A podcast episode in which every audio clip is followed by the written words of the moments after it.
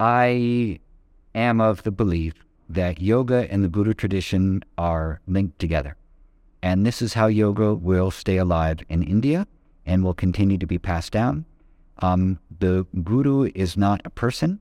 The guru is a um, stream of knowledge which is being passed down through an individual. They are a vessel or the carrier of knowledge of information and the ability to articulate it in a particular way which will be helpful for people. Hello, namaste, secular greetings to you, Jay Ganesh, whatever your greeting is in the world. Thank you so much for being back for another episode of For Soul's Sake. Uh, here today in a different setting. We've been in yoga studios, we've been in sound studios. Today we're in a temple. And um, I'm just really honored to be in this space, but um, also that you're joining us on a conversation which is on about candid spirituality, honest, um, unfiltered, yeah, all the good stuff, but without all the woo woo, basically. Uh, but thank you so much for being here. Really honored that you're joining us to listen, learn, and grow together. And today I'm honored to be with an amazing, amazing soul, someone who I deeply revere because um, many reasons, which I'll get into. But today we're joined by Eddie Stern, who is a highly respected and renowned yoga teacher, author, and speaker with over three decades of experience in the field of yoga and spirituality. He's widely recognized as a leading authority on the Ashtanga Yoga method and has trained thousands of students and teachers around the world. Eddie is the author of several critically acclaimed books on yoga, including One Simple Thing, a new look at the science of yoga and how it can transform your life, which offers an insightful and accessible exploration of the benefits of yoga for both body and mind. He's also the founder of the Broome Street Ganesh Temple, it's where we are tonight, a Hindu temple in Soho, a community centered space in New York City that offers a variety of classes and workshops focused on the integration of yoga philosophy, and community building. Eddie's teachings draw on the traditional wisdom of yoga and the latest research in neuroscience and other fields, offering a unique, and I mean it, a unique and holistic approach to yoga practice that is both practical and deeply transformative. It's my great pleasure to welcome Eddie to this podcast, and uh, let's see, we'll explore insights and experiences on yoga, spirituality, and the human journey. Eddie, thanks so much for being a guest on For Soul's Sake. Thank you, and thank you for that very generous introduction. Uh, definitely not generous; it's completely apt. Um, you're a, let's just face it, you're an icon of the yoga world. People respect you globally, um, but there must have been a path to that. And I want to know, from being a Western-born, American, male-bodied person, uh, where did that all start for you? What was the kind of turning point to say, "This is my life now"? Well, the introduction to yoga happened when I was about 15. Uh, the regular practice of yoga began around the age of 19 or so. Um, but in between those years, I was on a search looking for meaning in my life. And the path that the society considered to be the one that you take at that time was that you go to high school, mm-hmm. you graduate, you go to university or college, as we say here in America. Hopefully, you graduate and then you get a job. If you don't go to college, you don't get a job. And your life is basically bereft of meaning. that didn't cut it for me. Right. I um I didn't see where there was meaning in any of the things I was learning in school. Uh, and I wasn't interested in going to university because I didn't want to be in more classrooms. I had one teacher who I felt I was learning something from. Her name was Mrs. Benditson. She was an English teacher of mine in 10th and 11th grade. And the first book she had us read when I entered into her classroom was Siddhartha by Hermann Hesse, and which is, of course, the story of the Buddha. And she said the three most important questions you can ask in your life are Who am I? What am I doing here? And what do I do next? And that for me gave me a structure for contemplating my existence. And what age was this? Sorry, and this was I was around sixteen, I guess, fifteen or sixteen. Wow. Um, and so from that time, I just started thinking about those things and kind of abiding by those things and always questioning who I was. even when I was allowing myself to change identities, so if I was going to be a punk rocker or a goth or a hippie or whatever, it was like, who am I as this new person? And this identity is not really me, but there's someone inside me who's watching and choosing this identity, and they're going to play it out. Uh, when I was around, um, It's conscious for a 16 year old. you know, well, I think you know, kids are conscious, you know, and like they're a lot more conscious than than we are because there's a lot less filtration happening. So I think that at those ages, it's actually the best time to think about who you are and what you're going to become before you're molded into what society is demanding at that time period. This is what you should be. And that's going to change from generation to generation. So around the time I was 18 or so, I met a guy named um, Jim in a bar. His name was Jim Riley. And he was an interesting guy. He was a white guy from Philadelphia. He was not terribly tall. He was around 6'2 or 6'4. But he'd been a professional basketball player for the 76ers, part of their championship team. When he stopped being a basketball player, he decided uh, he was lost. He didn't know what to do. So he biked across the country. Um, and this was in the days before the internet or GPS or anything. So he just had maps that he would buy of each state until he got to California. By the time he got to California, he'd figured out what he wanted to do with his life. And so when I met him, he said to me, you know, uh, if you had $10,000 a month, which back then was a lot of money and now is also a lot of money, what would you do if you didn't have to think about money at all? What would your passion be? What would you live by? And I thought that's a very interesting question. So I thought about that, and what I decided was, well, I'm only 18, so I don't have to decide certainly, you know, with certainty at this point what it's going to be. But how about if whatever I'm doing in this moment of my life, I do it like there's nothing else I'd rather be doing? And so that's what I started doing. Um, just do the thing that I'm doing as if nothing else mattered. That was the most important thing for me to accomplish. So I had those two things. I had this who am I? What am I doing here? You know, what do I do next? And then I had this idea of passion and, you know, putting your passion into whatever you feel your purpose is in that moment. And then shortly after that, I found yoga. And then when I found yoga, um, all those ideas coalesced into here's actually the thing that I want to do with my life. And I was 20 at that point. And so, with that feeling of here's the thing I'm going to do with my life, then that was it. And then that's when that's when the path started. And then now I'm on that same thing still. So I'm continually on that same thing now. And it's become a little bit broader and I learn more things and stuff comes in and stuff goes out. But um, I'm still in that same direction as I was when I was 20. And that was, you know, now I'm on my way to 56. So there you go. 36 years. Yeah. You said things are coming in, things are going out. What's something that you're currently either working through or something that you are currently processing as a an, as a continually aspiring spiritualist? What's Well, uh, for example, a year and a half ago, I decided to go to college. Out, so I'm doing that. that's far. How's that going? Great. what are you studying? Uh, I'm studying science. And so I um, have to turn in my dissertation next week. Um, so I'm at the end Wow. of my last semester. So that's one thing that came in. Now I'm deciding to go to school, get some structured learning. Did you drop schooling at an early age, or was that yeah, I went to high school and that was it. I was go to university. I have um, a 12th standard, as they say in India, and, and uh, 12th grade, as we say over here in America. wow? Um, and that was it for schooling. And then the rest was in India. So I really like it. It's an Indian university, and um, I'm, you know, all my professors are basically in Bangalore. A couple of them are in the States, but most are in Bangalore. It's great. I love it. So there's that. And, um, you know, my interest in science is just about a decade old of being involved with those types of things. So, um, you know, there are practices that you do when you're younger, or at least that I did when I was younger that I no longer do because my body doesn't, um, you know, my body's not capable of doing them anymore. So those get substituted out for other types of practices, you know, whether it's asanas or pranayamas or different meditations or whatever.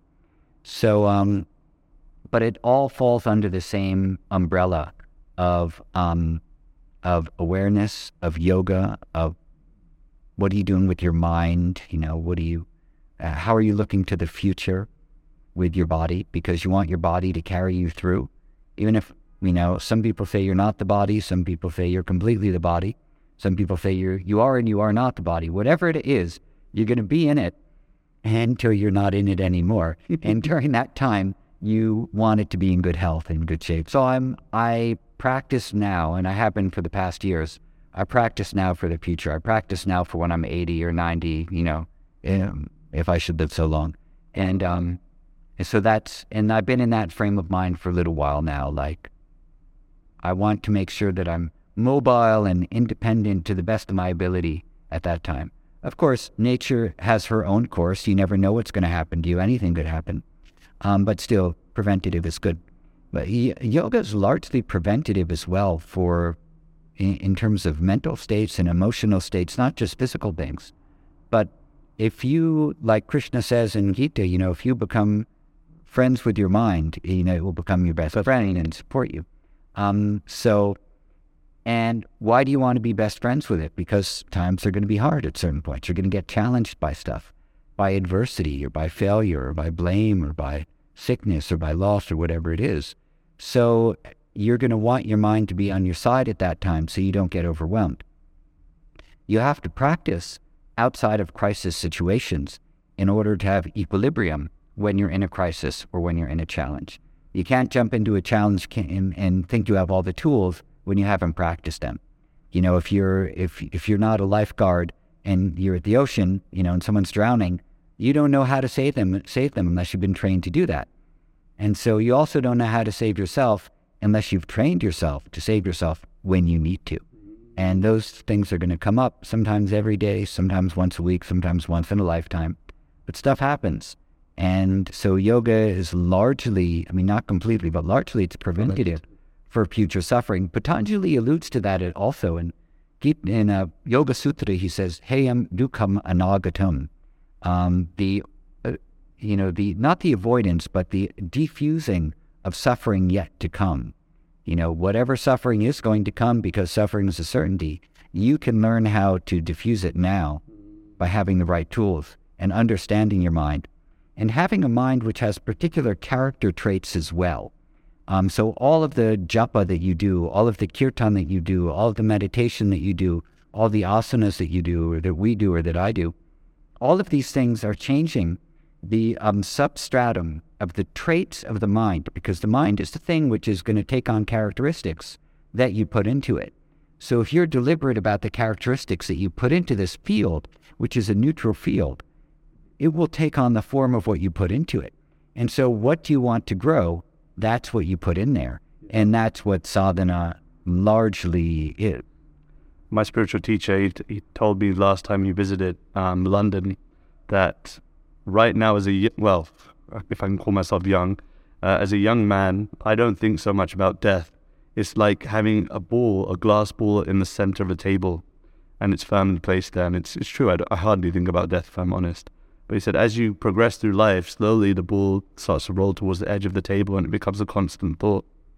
When you're talking about using yoga, using even mantra as preventative, or using it as a tool to prepare your consciousness for an ultimate moment, um, that's something that has definitely been crossing my mind more and more because, um, you know, it seems that a lot of our life is peaked at key moments. Even, let me be straight, um, conceiving a child.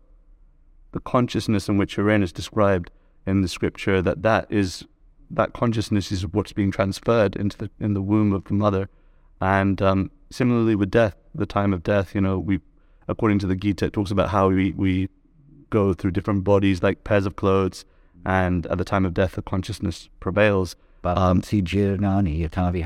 there we go. Yeah. And also, where your mind is at the time of death will determine where you go next. Yeah. And it's interesting that many people think, I'll think about it at that ultimate point. The truth is that you are what you think about constantly. And if your mind is based in, if your body is based in unhealthy states like mine has been for maybe 30 years, I'm trying this. This is my year, people.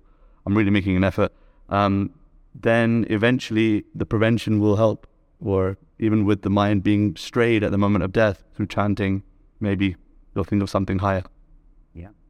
I want to talk about your celebrity status because you. My personal celebrity. I mean, you've had you have an influence in the world. I mean, I know you're connected with Madonna.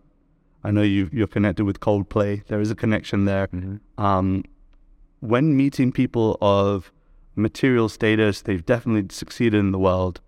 Um, what was your kind of method, or what was your kind of approach to sharing uh, authentic spirituality, or even just yoga? How did that kind of come about, or what was the what was the underlying connection there? What was the kind of method of teaching? Was like, well, the method of teaching is going to be the same for everyone. Uh, you give people your best, and you hope that they have a good outcome. mm-hmm. And um, if they don't, there's nothing you can do. And um, if they do, then you're happy. So that's all, you know, teaching is teaching, and you can't teach anything, you know, you can't teach something in a special way to someone because you perceive them as being special. that was my question exactly. It's not going to work, right. and you will become inauthentic. And then um, those people and probably other people will end up not wanting to study with you anyway because you're a fraud. So the best thing to do is be yourself, teach the best you can, teach what you love, and um, you know, and um, if you're in awe of someone because you think they're important, you know, they're in the room with you not because they think they're important. They're in the room with you because they think that you have something that you can teach them. Gotcha. And so you should try to do that um, rather than try to make them, you know, feel special.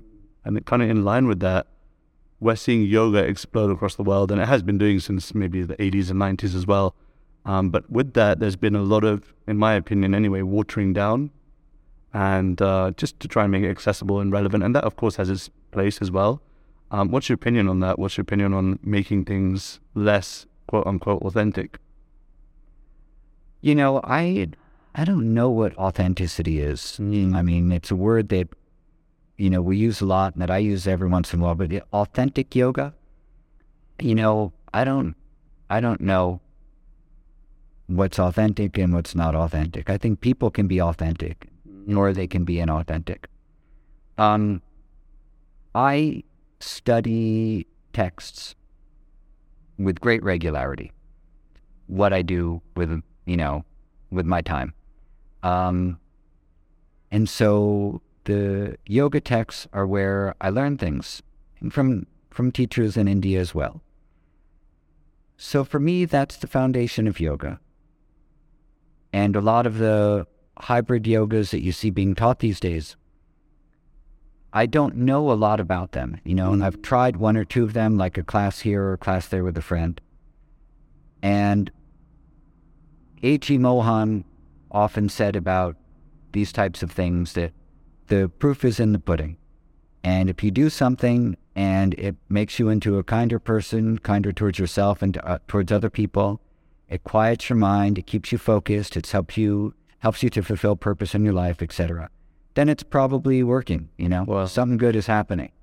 And if it's not doing that, if the opposite is happening, then, you know, it's probably not a real yoga system.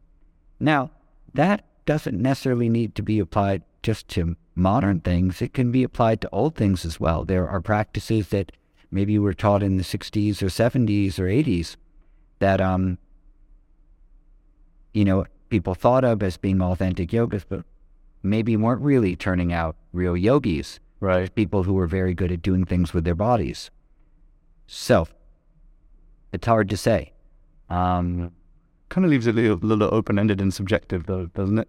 I mean, people are subjective beings, you know, and everyone is going to have their own experience of what they perceive of as reality. And everyone should be privileged to do that. And and then not impose their ideas of what reality on are on, on everyone else, but allow people the space to have their own experience as well. And I say reality very loosely because we all know we only perceive an extremely, extremely, extremely, extremely small sliver of perception uh, which is just a reflection of the grand reality.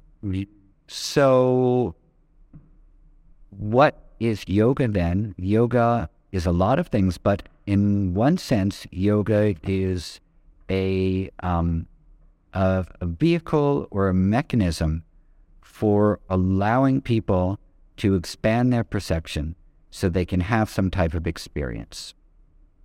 what that experience is is going to be deeply personal. And we do see that throughout time, that experience is replicated in many people because the same types of words are being used Right. awe, gratitude, undying devotion, limitless love, transcendence, unity consciousness. All these words have been used through multiple cultures, multiple time periods. And you know, in science, if you take multiple measurements over time, like if you have different data points that you collect, Yeah. and the data is the same at many different points, you can make an assumption that there's a great association Sure. between the thing and the outcome. And so that's what we see with a lot of the spiritual traditions, the mystical traditions uh, that have stretched back thousands of years. We have a lot of data points, uh, to use a scientific word, of people having similar experiences, which mean that a lot of these practices are delivering on what they promise. Um, so for each person who has that experience, they need to have it for themselves so they can feel it. It's not enough to say, well, everyone's having that experience, so it's true, so I'm just going to repeat all the words that I hear. Right. That's not going to be satisfying. No, you need to do stuff. You need to have your own experience. The practice you do is going to be the vehicle to allow you to have that experience. And then you'll share it, you'll speak about it. Hopefully, you'll be happy and all those types of things. So I think that that is, that's maybe falls a little bit under the authentic umbrella. Um, if the practice is going to lead you to that particular experience of self, of God, of the universe, of whatever, then that's going to be an authentic practice. And uh, then if you continue to live your life in accordance with that, then you will be an authentic person. Um, the practices that don't do that, but do the opposite of that, So they Uh, cover up who you are. They don't identify what is God. they cover up who you are. They they give you a, a false identity. They increase a, a a narrative that you're superimposing on yourself because you don't know who you are. They lead you into consumerism or into commercialism or into being super product oriented for the sake of being, you know, for the sake of the, some fulfillment, which is Yeah. which is transitory. Um, this happens in a lot of different, you know, spiritual, mystical, yogic, or religious traditions. And so then, okay, so do we blame, blame the practice? Do we blame the person? We don't blame anyone. We just say, it happens. You know, it just happens. And so be aware that it happens and watch out if it starts to happen to you. Try to catch it early. Would you say the same for like finding teachers as well, like gurus, and because I think that's a big thing. You know, like we live in an age where people are starting to reject guru, reject teacher, and saying no, it's all about what we call in the scripture chaitya guru, the guru within. Do you think Yeah. you know people are in in danger of being misguided because they're not? Yeah. So someone said to me, uh, a friend of mine said to me yesterday, um, we were talking about, uh, you know, uh, attendance at yoga schools and what's going on in different spiritual traditions around the world. And he said, well, you know, we're, we're living like um, in a post-guru era where, you know, the guru is being dismantled and all this stuff. Yeah, right. Um, and probably because of a lot of the abuses of the gurus and, you know, the Netflix shows that have come out and all this kind of stuff. So I hadn't heard that phrase before, the post guru era. As far as I understand it, the yoga tradition has stayed alive because of the guru tradition, and those two things go together. The guru tradition and yoga tradition are hand in hand. Who passes down, who has passed down yoga for thousands of years are the gurus. And are they all all knowing and enlightened? No, they're not. Some of them are just very good at yoga, and some of them know a lot about yoga, and that's what they pass down. And this is one of the definitions of guru. You've mastered a certain thing. You haven't necessarily mastered everything, but you've mastered this thing, and you can pass it on. Um, and there are lots of examples in lots of cultures of great teachers and um, great, you know, carriers of faith who their lives were not perfect in other ways. Hmm. And in fact, sometimes their lives were immoral in other ways. And now I'm not speaking about any present teachers, I'm just speaking generally Broadly, yeah. um, very broadly. Um, yet there was something inspiring that was transformative for culture, society, or the time period that they lived in. So, okay, let's just leave all that aside for a moment. Um, in terms of the Guru tradition, I am of the belief that yoga and the Guru tradition are linked together. And this is how yoga will stay alive in India and will continue to be passed down. Um, the Guru is not a person. The Guru is a um, stream of knowledge which is being passed down through an individual. They are a vessel or the carrier of knowledge of information and the ability to articulate it in a particular way which will be helpful for people. Uh, and also, you know, we see in Patanjali Yoga Sutra that the, um, you know, when there is purity in the mind through shaucha of a teacher, then the words that they speak will land in the hearts of the devotees and their lives will be transformed. That purity of mind is not there, then the words won't transform. So if you have a teacher and whatever their they are as an incarnated being, whatever, but um, if their words land in your heart and you become transformed, that means that they have the capability of transmitting something through their words or through their actions or through something that is going to affect you and then keep that teaching carrying on. You know, you've entered into their stream of knowledge and now you are part of the stream. I love. Um, so now in America, I do not believe that the Guru tradition works for Westerners. I believe this is, and again, I could be wrong about everything I'm saying. Yeah. Usually I am, just as a disclaimer for your podcast.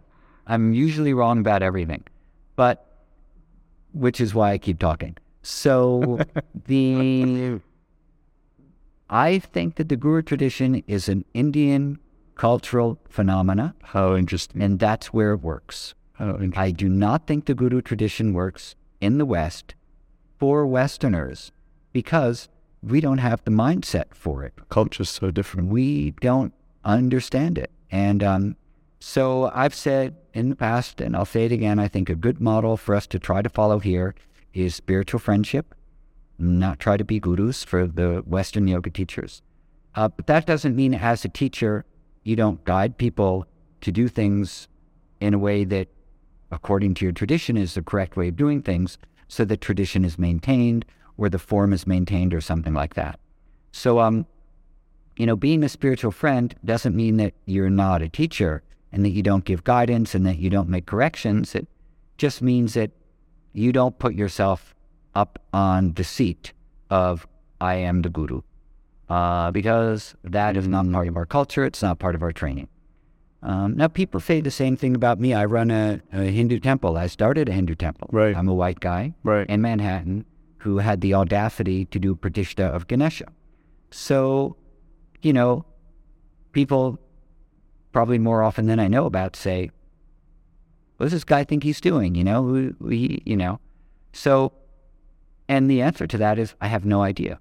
But I, what I did have was the blessings of my teacher and of the acharyas and the pundits from India who did the pratishtha. I had their blessings to take care of Ganesha here. So it's not so much that I installed a temple and I built the temple and I'm running a Hindu temple. No, what it was was we give you the blessings and the necessary initiations and the necessary knowledge to take care of Ganesha here. You can take care of him. Well, That's what you can do. I'm not a pundit. I'm not a priest. I don't do rituals on behalf of people. I don't do any of those things. I'm not taking away anyone's job or livelihood. All I'm doing is taking care of Ganesha and the other deities and inviting people to come in here to do that as well.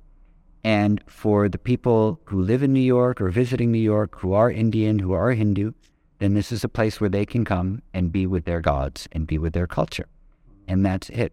So a lot of it is framing, you know, like you can look from the outside and go, oh, he's doing this, that, or the other.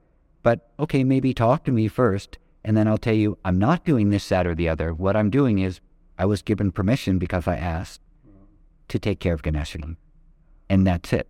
So incredibly humble, in my opinion. And no, it's not. It's just it's a fact. It's that's humility, though. And um, the um, you, spend a day with me, you'll see how humble I am not. And the um, the same is true with yoga. This is where I'm going. Yoga is a gift from India that we've been given. We have to take care of it here. And we're not taking care of it, if the truth be told.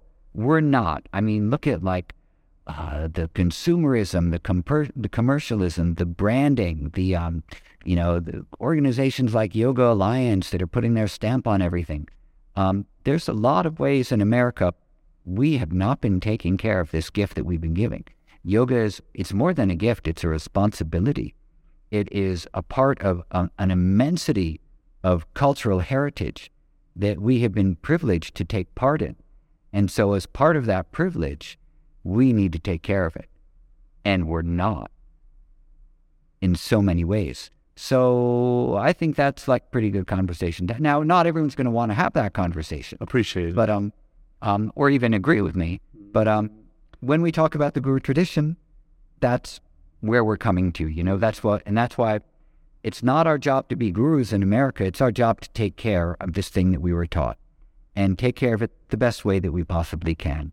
Um, and uh, so that's my opinion. And then there's nuance. Then there's nuance that comes first. But now we're now we're on a podcast. Yeah, but I think that what you're saying is incredibly powerful, and um, I consider myself in that we category. When you say we need to look after, just because of the color of my skin doesn't automatically make me a custodian of that and make me uh, an elevated being or understanding in any further way than um, anyone that's born in the West. I was born in the West. You know, this even though yes, maybe I eat culturally Indian or um, maybe yes, I can pronounce the mantras maybe a little more authentically with with the correct uh, you know accents and whatnot. Tongue. Yeah, that's all well and good, but I don't think that makes me any more entitled. And I think that that's where this cultural appropriation thing comes in, and and, and a lot of people are talking about it in the yoga world where you know we culturally appropriate um, and we put our stamp on things that don't really belong to us, etc.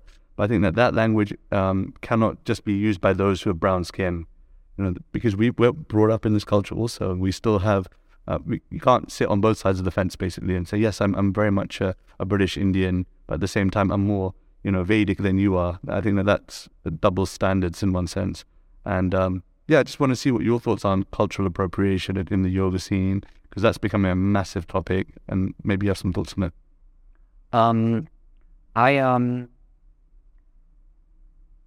you know, the problem with like us Gen Xers and the boomers and stuff like that who started doing yoga 35 years ago was mm-hmm. like we came into yoga at a time when you only did yoga when if you were on a spiritual quest. Right. There was no yoga market. Didn't exist. You and yoga and Hinduism were one and the same. There was like there was no distinction between those two things when I was learning yoga in the 1980s. Those two things went together. And one of the reasons that we loved yoga was because it was part of Hinduism, and you know, was in Hinduism. Was, they were the same thing. Um, and just like when people who went to Buddhism and they wanted to follow the Dalai Lama, they liked that it was Buddhism because there was there was some flavor there, um, some wrath that was drawing them in. You know, so um, that's what I was taught to do. You know, that's how I was taught, and that's how I was brought up. Yoga and Hinduism. So I don't, you know, he. Eh, so when people have, have said I'm culturally appropriating stuff now, I don't even know what to say sometimes because I'm like, I'm sorry if I did something wrong. This is what I was trained to do my by my Indian teachers, and um, so I've made definitely I've made mistakes along the way, and you know times change, and as times change, you need to become sensitive to how what language is being used in the time that you live, and change yourself accordingly to fit in with how times are changing. So a bad thing to do is to stay stuck in the time when you learn stuff and think that's how it is and that's how it always should be. That is not a good way to live your life because then you live in the past and then old is gold and that's not necessarily true because a lot of the stuff happening back then wasn't good also. Yep. So what I I don't really think anything too much about cultural appropriation because I'm I'm not a big part of that conversation, but I know that it exists. Like T-shirts that say "Namaste in bed" or whatever. Like that's just stupid. Right. I mean, appropriation aside, that's just dumb. Yeah. Whoever's making T-shirts like that, don't. It's just done. Yeah. And um, so there's a lot of things like that, but there are worse things also. You know, there are things where, um, you know, mm, magazines like Yoga Journal try to control the yoga narrative, divorce it completely from anything Hindu or anything Yeah. Indian for that matter. It's a tragedy almost. Yeah, it's terrible. So um, there's a lot of that thing. There's a lot going on like that, and um, and I fully acknowledge all that. And um, I um, and but for like how I'm doing it, what I'm doing with my life and responding to these things is to you know listen to how people talk about stuff, younger generations, uh, younger Indi- Indian generations specifically um, what their concerns are, what the issues are, um, what they feel needs to be reframed, and just listen to that and and um, and act accordingly when when necessary. Um, dialogue is always good. Defending your position, not always helpful, No. uh, especially if you're living in the past. So, I live in New York City. New York's a, always a changing place. So, um, you know, I'm used to change, and I'm happy to change along with it. And um, I think that change is a constant in the universe. We all know that. Mm-hmm. Change is a constant. But what is also a constant is awareness and observing change and being able to see what it is without getting lost in it sometimes. And then that's a good thing too. So you have these two constants. This is Sankhya. You have the, you have the constant of witness consciousness and you have the constant of change. And when witness consciousness gets lost in change, you have suffering. But when We have to slow that down. When witness consciousness, gets lost or mixed up in change, then you have suffering. You have identity with change. But when you see the distinction between those two, and witness consciousness observes change and remains the observer of change without getting lost in it, then you have freedom and happiness. wow. So that might be an interesting way for people to try to live their lives a little bit. Yeah. Taking a little shift in direction. Yeah. This is a beautiful space. Um, a temple in the heart of New York. It seems more and more that Hinduism and Vedic culture is moving away from deities as being personal and moving more towards how deities symbolize uh, traits within us. And I want to get your thoughts on which one you think it is. Are they actually personalities or are they, uh, from your study of yoga texts, are they uh, yeah, representations of things that are within us and therefore no need for worship. I kind of know where I'm going with this. I kind of know where you're going to go with this, but I thought it'd be interesting to put it in. So I've heard a few things, and I don't have any personal opinions on this. Mhm. All the only opinions I have are the ones that have been that given to me by the people I've learned about worship from. So I learned um, first to chant the Ganapati Atharvashirsha, which is the Ganesha Upanishad, central to the worship of our deity here, from a Sanskrit teacher and philosophy professor in Mysore in um, the uh, in around 1997. And what he said to me was, the Ganesha that we're worshiping outside is none other than your own heart. He said, so you learn to worship the form, but the form you worship is a manifestation, a reflection, not a symbol, but a reflection of your own heart. that makes sense. I thought that was very beautiful. Um, Deepak Chopra says that Maharishi Mahesh Yogi used to say that the deities and the mantras associated with them were not external, but through chanting mantras, we were invoking the devas, the beings of light, the beings who maintain cosmic order. We were invoking them to awaken within our subtle bodies.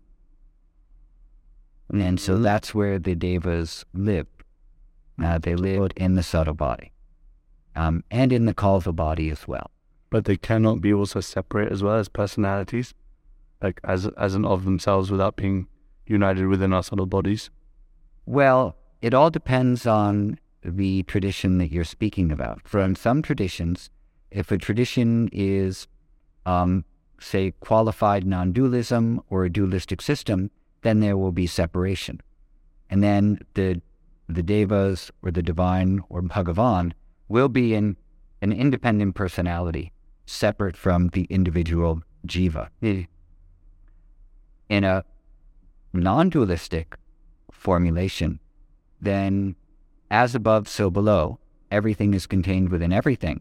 So there can be the personality of the deva, but that personality also exists within you. Both can exist simultaneously. But at the end of the day, everything will all be one. Right. That's a non dualistic viewpoint. Now, in non dualism, you find the idea of a um, saguna and nirguna. Saguna is with form, these will be the devas, and this is a way to move towards Brahman, absolute non dual consciousness, um, through form. And then there's nirguna without form, which is Satchit Ananda, truth, consciousness, bliss without form. Um, and that ideation is a little more difficult to form a personal relationship or have an experience of. And with form, as Krishna says in Gita, with form will be a little bit easier to have a relationship with, but that they both lead towards the same thing. So this is from this non-dual perspective. Now, but we have Shankaracharya, we have Vallabhacharya, we have Nimbarka, we have Ramanuja, we have Madhvacharya, we have Chaitanya Mahaprabhu. Everyone's going to have slightly different um, instructions for us to follow about how to form these relationships. I'm not even say slightly different philosophies, but there's slightly different paths to travel about how to form a relationship with consciousness or with the divine or with our own inner being. And so then, whichever one of those things we happen to come across that we resonate with that seem to draw us in, then that's what we follow. We've come to this uh, new age place whereby previously uh, in the 60s we had very strong preachers of these philosophies.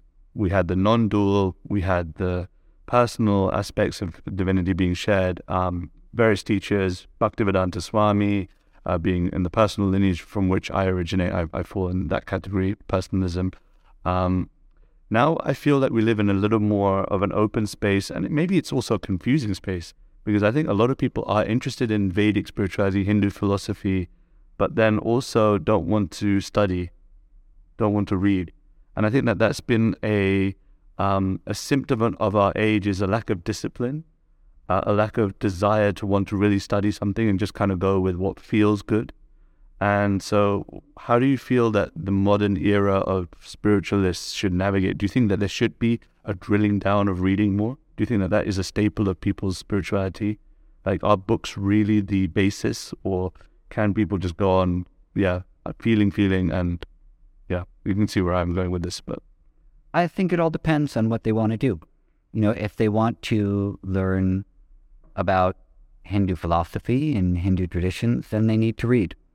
If they just want to know themselves and they want to know themselves free from the constraints of any narratives, then they can go off and do that. And then they don't have to read anything. How? Um, well, there has to be some reading involved, no? I don't know. I mean, I haven't done it. I read a lot. I love reading.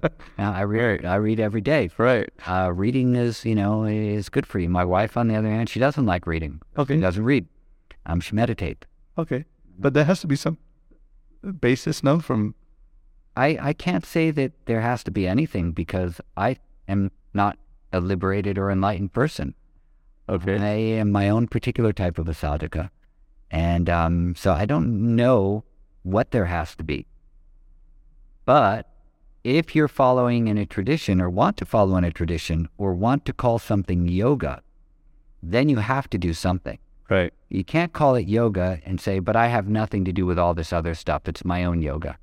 Well, how do you even know the word yoga? You only know the word yoga because someone else said it. And that other person might have known something about yoga. Mm. So we only have the word yoga because of India. That's a fact. Mm-hmm. We don't have that word from anywhere else. So if you want to use that word, then you better study. And if you don't want to be involved in any of the things associated with that tradition, fine. Don't use the word yoga. Well, it's someone else. Call something else. And, uh, you know, the word meditation, that- that doesn't belong to the Hindu tradition. You know, anyone can call whatever they want, basically. Actually, isn't there? Isn't there like dhyana? Yeah, well, there is the word dhyana, um, but We're in a temple setting, so there's going to have what's going to be bell? there's going to be bells. Let there be bells. Let the Yeah, the word the word dhyana doesn't really translate as meditation. okay.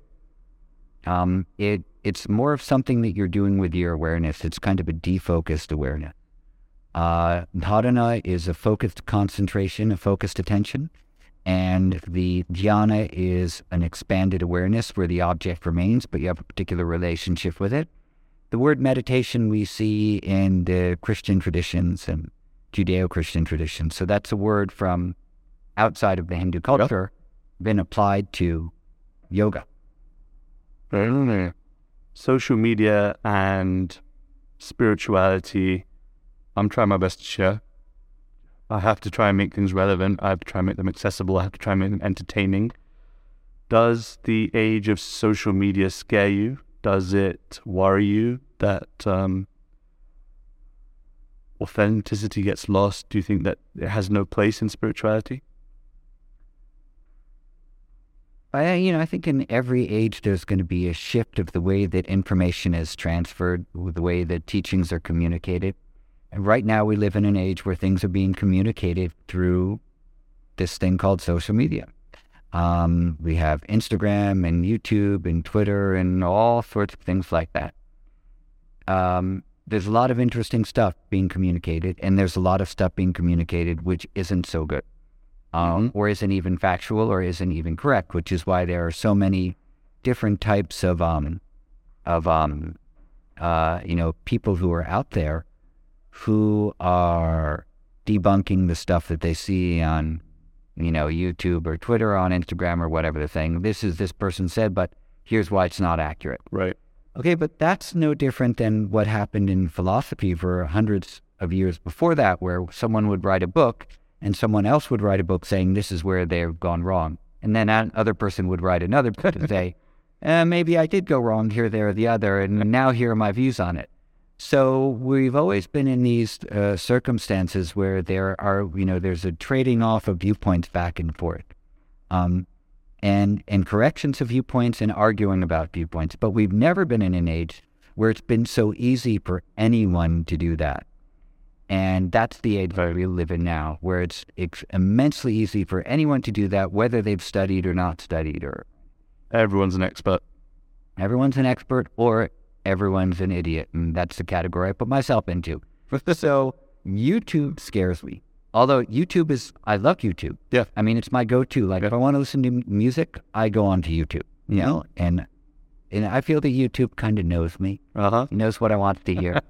and um, but I don't like having my own stuff on YouTube because I mean I know you can turn off comments and stuff like that, but um, you know, I don't like negative comments and I don't like the things that arise from people. Like things are not often not dialogue friendly on these platforms, mm-hmm. and I just want to kind of exist in dialogue friendly places where I'm happy to be wrong.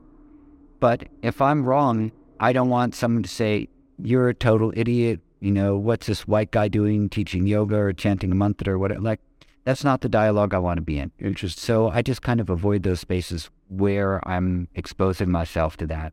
I like Instagram, even though the algorithms are a little bit annoying and frustrating. Um, it's easy to share things which are useful or helpful or fun. And every once in a while, like you learn something good. And I've met some great friends on Instagram also. I have a lot of friends in India. I met you through Instagram. Totally. This wouldn't have happened without Instagram. I mean, totally. I've made such good friends in the yoga world, in the Hindu world, in the spiritual world on Instagram. Like, I like that platform. Um, I haven't really engaged in YouTube to have that type of a thing happen. Yeah. But also, I just, you know, anyway, so I'm rambling now. I don't use Twitter, even though I have an account. and I don't use TikTok because I don't have the time. I barely have time for Instagram. Um, but does does social media scare me? Um, only YouTube. The rest of it doesn't. no, I'm getting you for Christmas. Um, What a YouTube? yeah. you can get me a YouTube in a box. yeah. We'll get you a channel. Um, let's do some quick fire. You up for a quick fire round? God, I'm terrible at these. Go ahead. One word, one uh, one word, one, One sentence. word. Oh my God. One word, one sentence. But I always, I'm, I'm bad at these myself. So if it, it rolls on, it rolls on. Uh, what's something that you are working through at the moment in your current spirituality? Working through something that you're working through personally. Something I'm working through personally.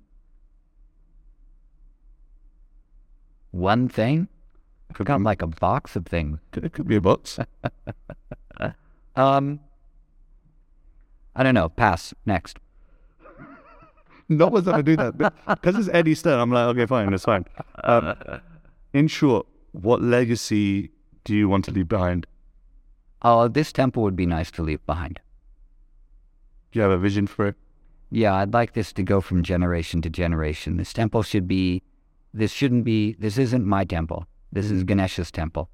I, I would love for the Hindu community of New York to feel that it's their temple too, and it's their temple to pass down from generation to generation. This should not be something that only is here because it's my endeavor. It's not.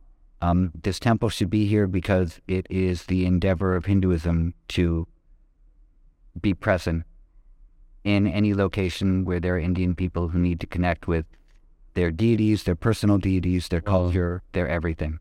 So I would like this temple to live for a long time, and I would like it to be in the hands of people who want it to live for a long time. Beautiful. And all I want to do is build the space and and and be able to enjoy worshiping Ganesha until it's time for me to not worship anymore, and then other people should continue because temples are are not about one person or even a few people. Temples are about community, tradition, the living presence of the deity. And a temple is um, a devalaya. Uh, it's a resting place of the devas where they come and they remain there. And because they're there, you have to take care of them. You've invited them, now you have to take care of them. Then it's your responsibility to pull in all the necessary people who will continue to take care of them over long periods of time. And so that would be my one real wish for something to to have been not to leave behind, but to have been a part of. Very nicely said. Favorite yoga? Well, that's one word, right? Yeah, one word, one sentence. We'll take it. We'll take it. We'll pass. We'll give the stamp.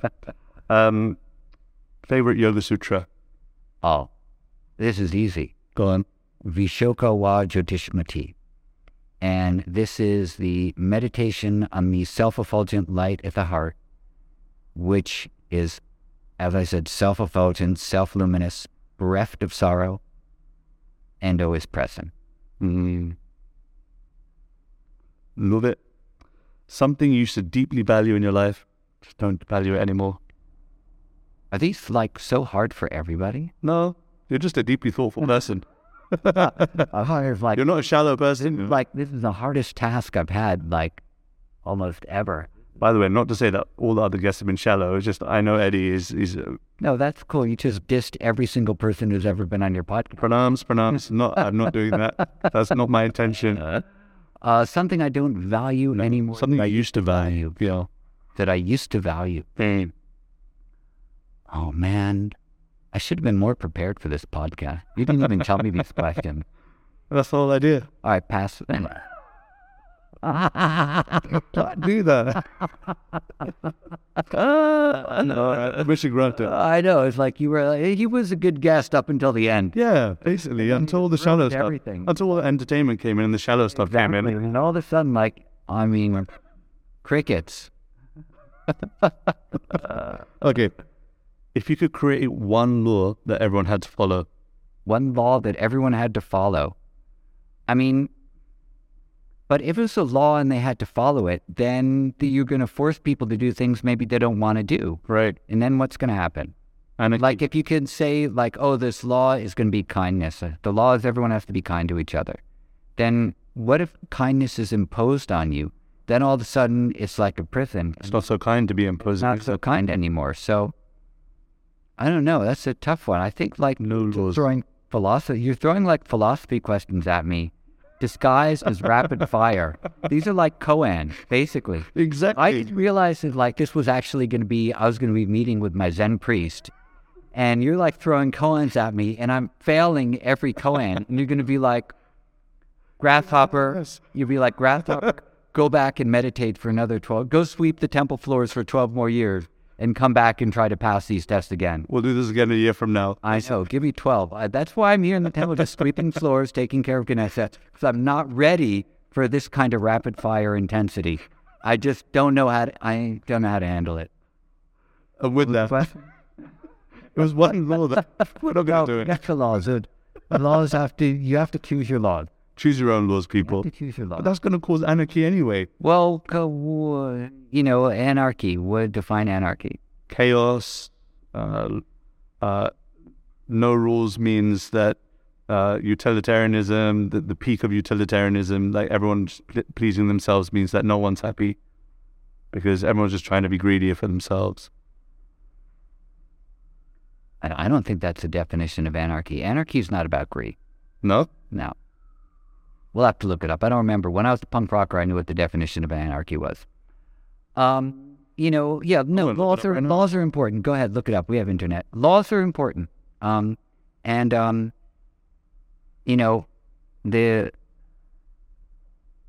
certain laws will outlive their usefulness, right? You know, so you have laws like laws that are going to be imposed culturally or societally so that people can live together with some common denominator. And then you have spiritual laws, which are going to be your own principles and precepts that you're following. And those two are going to be like different. So the laws of society are if there's a red light, you know, don't cross, don't litter, put your trash in here.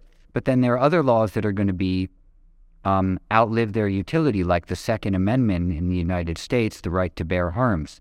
No one needs to carry a gun in America. Uh, there are more children killed by gun violence than any other cause of death mm-hmm. in this country. So, like, there's a law that people are still following, and a lot of people think this is a really good law. Yeah, the right to bear arms, that's a good one. It's horrible.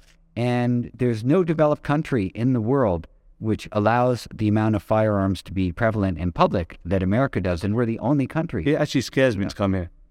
It terrifies me actually to come to the US. It's actually scary because just the amount of violence based on guns that has happened here It's horrifying. It's terrifying. It's horrifying.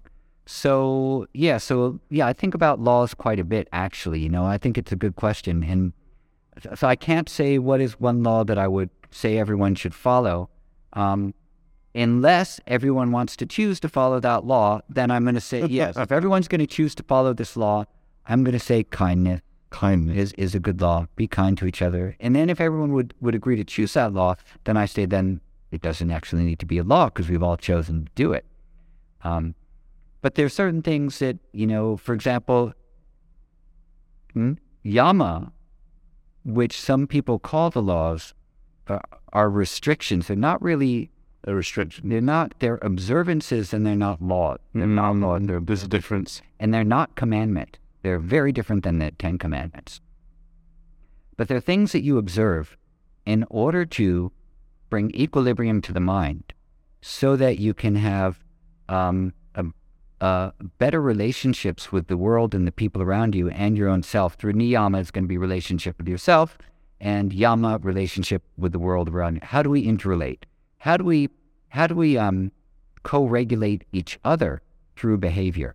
Because the way I behave towards you is going to determine to a certain degree how you respond in close towards me. Yeah. This is co-regulation. So when we look at the yamas, when we look at nonviolence or ahimsa and honesty and non-stealing and um, sexual responsibility and non-covetedness or not Yep. being greedy, um, well, these are all co-regulational behaviors that we use between each other to elevate society. They're observances. Yeah, they're I like that. observances I like that. and, and Okay, reframing the question.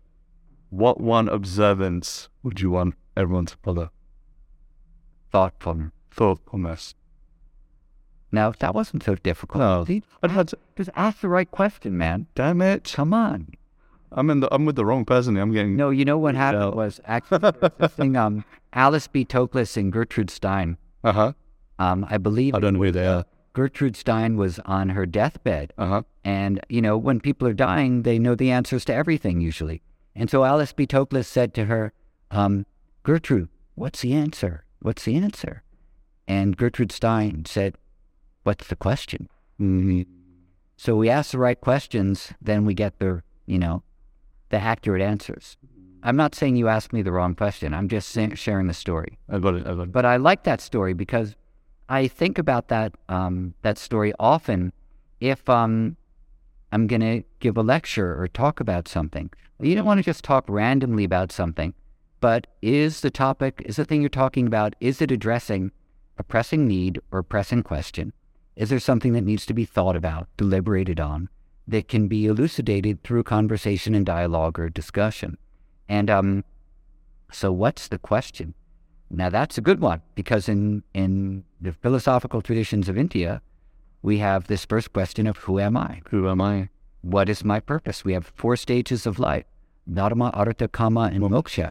And in each of these four stages, who am I in each of these four stages? And what do I need to adhere to and think about in each of these four stages? So there's a lot of questioning that comes in to Hinduism, a lot of questioning that comes into the entirety of the yoga tradition. So, what happens with liberation, according to some, you don't get an answer. The questions fall away because you have the experience of wholeness or of truth or of God, whatever you might be experiencing or be blessed to experience. The question evaporates. There's not an answer because there's not just one answer. There just is. And just is is not an answer, it's a state, a continual state which is unfolding. So, Uh,